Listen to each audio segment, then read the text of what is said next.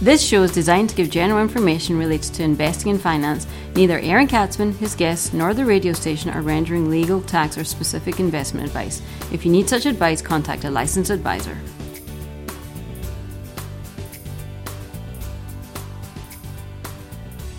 And welcome to the Aaron Katzman Show. I'm your host, Aaron Katzman. We speak about your life, your money, and your investments. And as always, we're coming to you from the spiritual and soon to be financial capital of the world, Jerusalem, Israel. If you like this content, be sure to hit the like button below. And if you've not yet done so, I encourage you strongly to subscribe to the YouTube channel. Tell your friends, your family, anybody you know, your neighbors, we need subscriptions. We're desperate. Okay. We're going to have to do a telethon to get subscriptions if we don't get enough coming up soon. So it is my pleasure to continue on the series that we've been doing on entrepreneurship.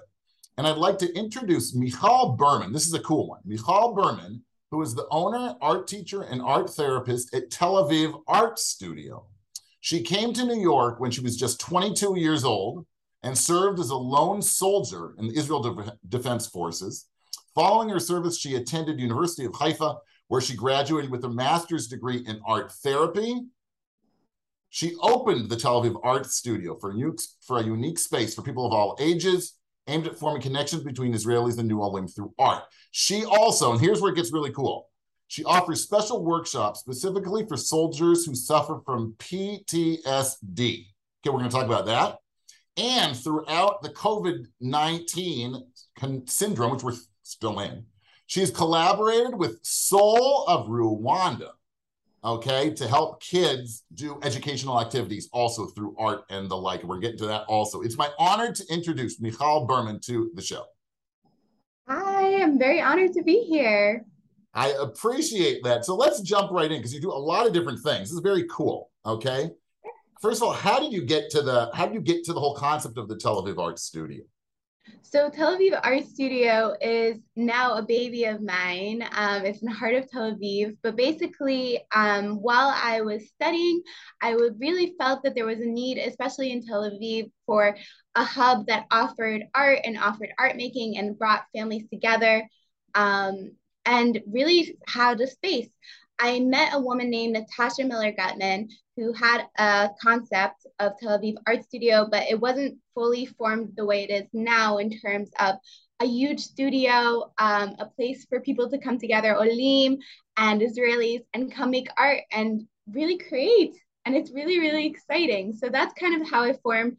Because for me, it was severely lacking when I came here um, in terms of where it is now. So it's really exciting. So it's a place where people can actually do the right word do art right? It's not like we go to a museum and we see art we can actually make art. Absolutely. So it's it offers art workshops and art classes and everything and anything from birthday parties to bachelorette parties to uh, embroidery classes painting classes mosaic classes every sort of art form in terms of coming and creating and it's for absolutely beginners who's ne- who've never held a paintbrush before all the way to people who sell their art Wow. Um, now let's jump ahead, right? So you had this program, you have this art studio. Um, how did you ever get the idea of working with soldiers who suffer from PTSD? That's a really great question. So in 2011, I made Aliyah through Garin Tzabar and Nefesh B'Nefesh, and I was a lone soldier. And unfortunately, throughout my service as a shooting instructor, I noticed that a lot of um, the men and women in combat were suffering through trauma through the missions, and it wasn't being addressed as much. There was sort of a stigma about being an Israeli man and not getting mental health because it's not talked about. So for me, it was very clear that I knew I wanted to help, and I felt that there was a way to address it through art.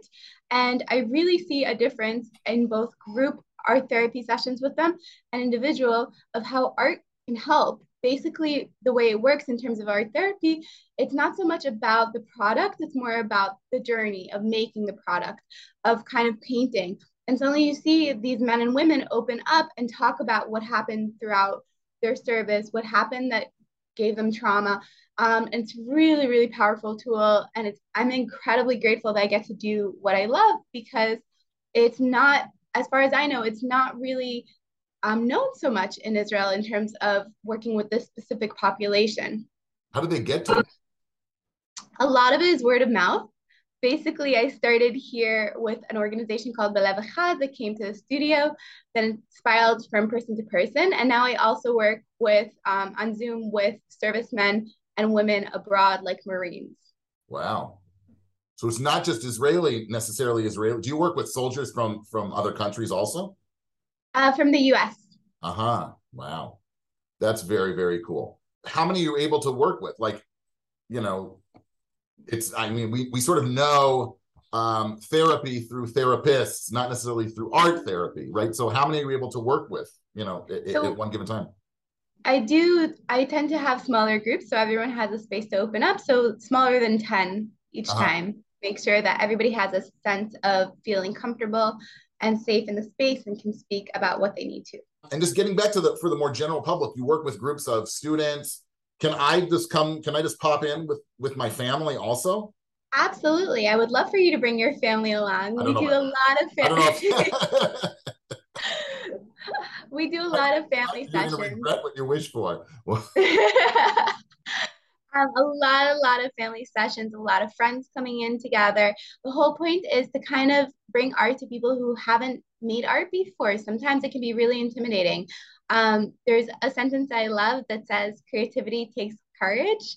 And I think that's absolutely true. Coming to a blank canvas, coming to a page, and putting your mark down can be incredibly intimidating. So I try to do it with a lot of fun for the grown-ups i also provide wine which helps definitely helps the creativity um, but in general but in general i think it's really really remarkable to come after a long day especially most of the population that comes are either doctors or engineers or working in high tech and coming and doing something different working your brain in a different way and somebody who's experienced with art or level of art um, ends with drawing a stick man is there what for them to do as well in your studio? Absolutely, absolutely. I'm there to guide step by step.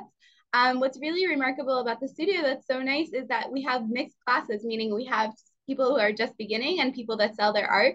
And everyone is really, really, really supportive of each other and helps each other. And we do it all through humor and support and comfort. And we make sure that everybody feels comfortable in their level. Wow, really cool. So tell us a little bit about Soul of Rwanda. What is it? How did you get started with it? So a friend of mine, Rachel, went to uh, Rwanda and she met these incredible groups of people that basically they're called Silver Rwanda. They're not even super established in terms of a non-for-profit, but these two um, madrichim decided that they want to take a lot of the kids that are now on the streets, unfortunately, and bring them in and teach them skills, meaning they teach them yoga, they teach them acrobatics, and they were looking for people to help teach them skills to kind of get them off the streets because unfortunately a lot of the schools closed down during COVID in Rwanda.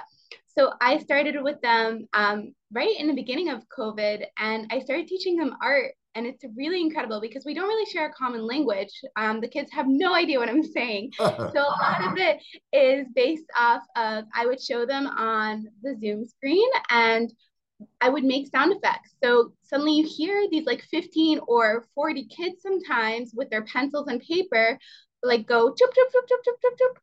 And like that's how we communicate.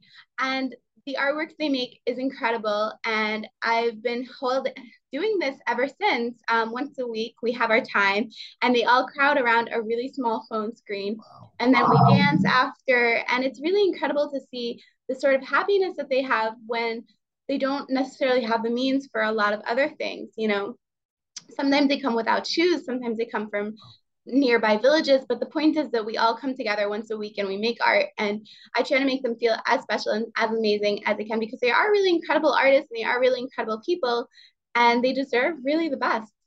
Wow that's amazing.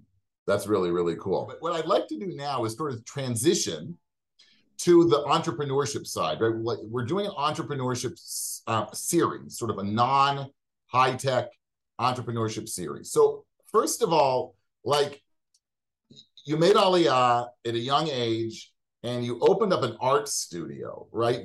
Did you have any business experience or did you sort of just hit the ground flying? Like, how did you do it? None. I had no business experience. I didn't even know how to write a receipt. I had no idea what I was doing. And I think what's really incredible about Israel in general is the way that people connect, people network. Um, I had incredible help by asking people also, asking for help, asking, how do I do this? Finding an accountant, connecting with other Olim, connecting with Israelis, because people here are really ready to help. But I found that this is also sort of, it sounds funny to say, but this is a land of opportunities in terms of no one um, would say to you, no, you can't do this.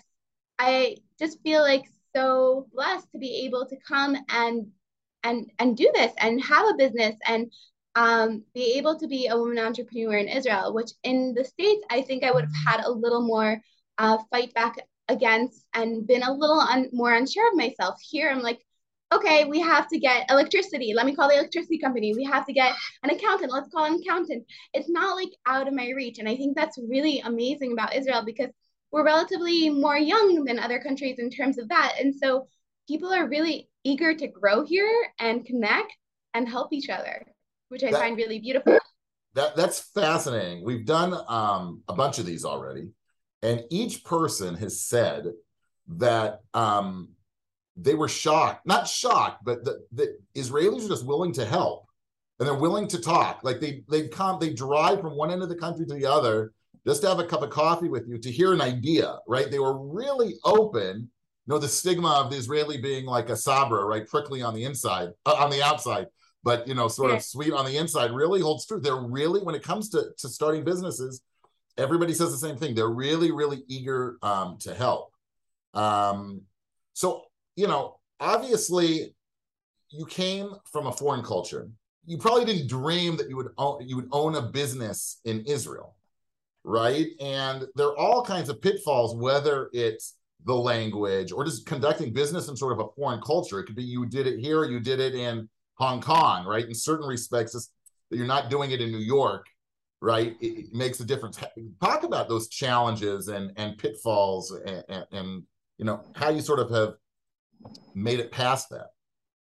Listen, I'm gonna be a thousand percent honest because I wish someone was honest with me. Um, I went and I opened an art studio. No one is making millions in an art studio. When I told my parents that this is my path and this is my dream, they were like, um, are you sure?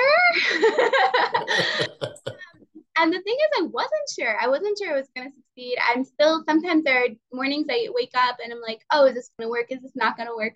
But I think that the big picture of how it, it works is the fact that I really believe in it. I believe in the people that come. I believe in myself. And I believe that I can do this. But there are pitfalls, there are stops, there are things that worked less well. And I think that's um, I wish someone had told me, don't be scared of that. That's how you're going to grow. That's how you're going to learn. During COVID, um, I was doing really well and I was really proud of myself until COVID and COVID hit. And I was like, oh, like so many other businesses, what am I going to do? What am I going to do? Most of my friends that are entrepreneurs as well, unfortunately, had to close their business during COVID. Mm-hmm. And so I had to really think outside the box. And um, we thought of delivering art packages and doing videos to instruct how to make a canvas, how to paint on a canvas, how have your own paint night at home with a glass of wine. Um, so kind of thinking outside the box, I suddenly started doing Zoom sessions. Actually, the Zoom sessions were so cool because I did like a Valentine's Day Zoom session. I had a couple from Egypt join me, a couple from Italy join me, couples from here. And suddenly there was this whole network of connections that as I was looking at COVID as this, obviously it's a horrible thing, but um, as this lack of opportunity, I sort of forged other opportunities throughout that. So I think being a business owner is also being able to look outside the box and not fearing the fact that maybe one road is blocked, trying to think around it.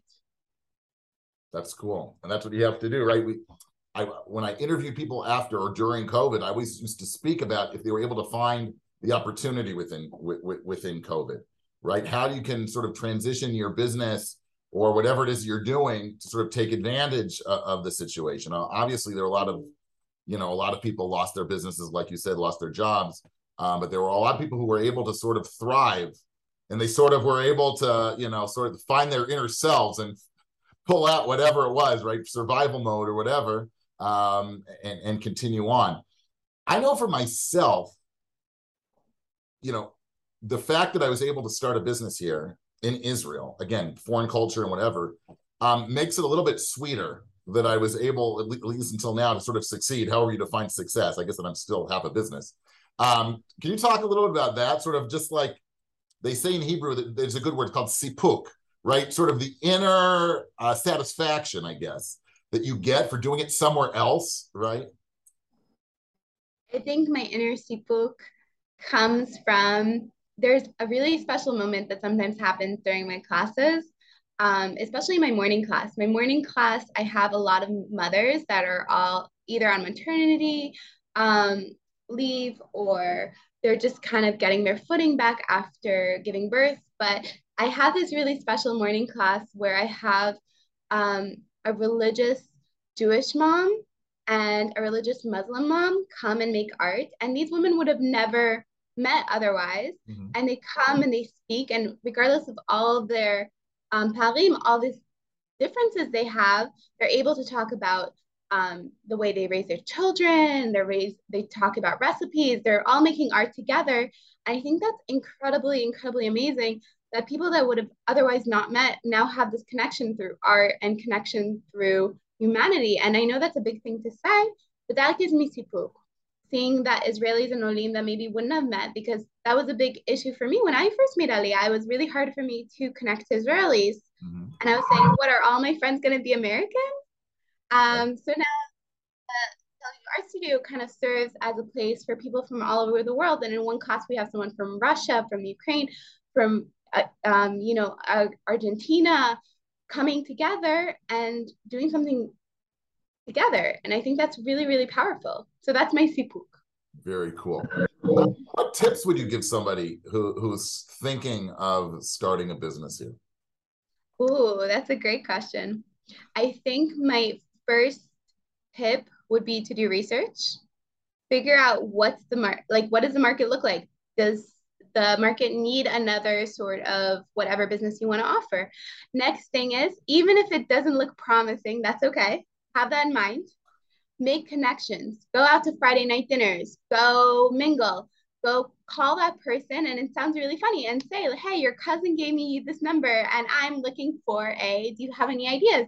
Um, because Israel, like we said before, Israelis are really eager to help. And through those connections, it's amazing. The way I found my studio um, is totally funny is I was looking for a studio, a brick and mortar place, and I couldn't find anything. I went to something like 40 studios and nothing looked promising. And then I saw somebody who's a construction worker sitting outside. And like a crazy person, I followed him and I saw this amazing place that was sort of empty. They were doing construction. I went to talk to him and he didn't speak Hebrew or English. So I was like, Sabah al and tried in my best Arabic to, to say, please speak to the owner. And I convinced the owner that he needed an art studio there. So I think that's kind of the attitude that I have is go get them. And that's what I recommend to people. Don't let anyone stop you. In this time, in this place, you can do it. You just have to figure out how to do it and really try things. And if it means following someone who's a construction worker, do it. Worst comes to worst, you get a no and you try a different way. Right. The worst they can say, that's the I think the key. The worst somebody can say is no. So you hear no. Right. right? We hear no all the time anyway. What's another one? um, so the last question is there obviously a lot of po- both potential and sort of re- relatively new, newly minted Olim um, tune into the show. Would you, and a lot of them are like, well, you know, maybe I have this idea, but maybe I should get settled and I'll get a nine to five job and I'll get into the rat race. Do you think you know somebody who's making aliyah would you encourage them to to you know go for it and you know go the entrepreneurial way and start their own business? Absolutely. I would definitely definitely. If you have a dream go for it. But that being said i would say be smart about it. If you need to work a couple of months in a different job while you raise profits while you figure out exactly your business plan do it it doesn't mean it's not to discourage you but it's to think practically about how to do it it's sort of like the first step of being an entrepreneur in Israel. So you have to be sort of creative and think out of the box. Somebody came to me the other day and they wanted to buy a business and they were working a mm. nine to five job, but they wanted to sort of transition. And I said, you know what? Keep your job, knock yourself out, work really, really hard, but do this other side business, right? When you get home from work, put five, six hours into it. It's not easy, but get it up and running so that you can transition, right? You don't, they, these people had a family, right? You had some kids, whatever. So you can keep the salary, keep the income coming in, and then slowly move it over, and then you know start your own business when you're when you're already running, not sort Absolutely. of uh, starting from scratch. Absolutely. You're exactly a thousand percent right. A couple of months ago, um, I started a women's entrepreneur group for Olot that came and have their own business. We mm-hmm. meet every other month, and these are the things we discuss how you get into we have women that have been in their business for years and women that are thinking of opening up a business and not sure how to do it but we're there to encourage everybody and these are the type of things we raise what would it look like to be at a nine to five job and doing what we love on the side um, and can those things go together it's really important questions they're raising wow that's cool too bad i didn't know about that in the beginning, we would have spoken about that also. I think that's really interesting, the women's uh, entrepreneurial group, but we'll, we'll, speak about it another time. Uh, Michal, thanks so much for coming on. How, once again, how can people get in touch with you? Through Tel Aviv Art Studio on Instagram, on Facebook, and our website. And we'll put those uh, addresses and whatever, all that information uh, on the notes of the show as well. Michal Berman, thanks so much for coming on. Thank you for having me. I'm very excited. You're very welcome. You've been tuning into the Aaron Katzman Show, where we speak about your life, your money, and your investments. Be sure to like this video, and if you've not yet done so, subscribe to our YouTube channel. Thanks so much for tuning in, and we'll speak to you soon.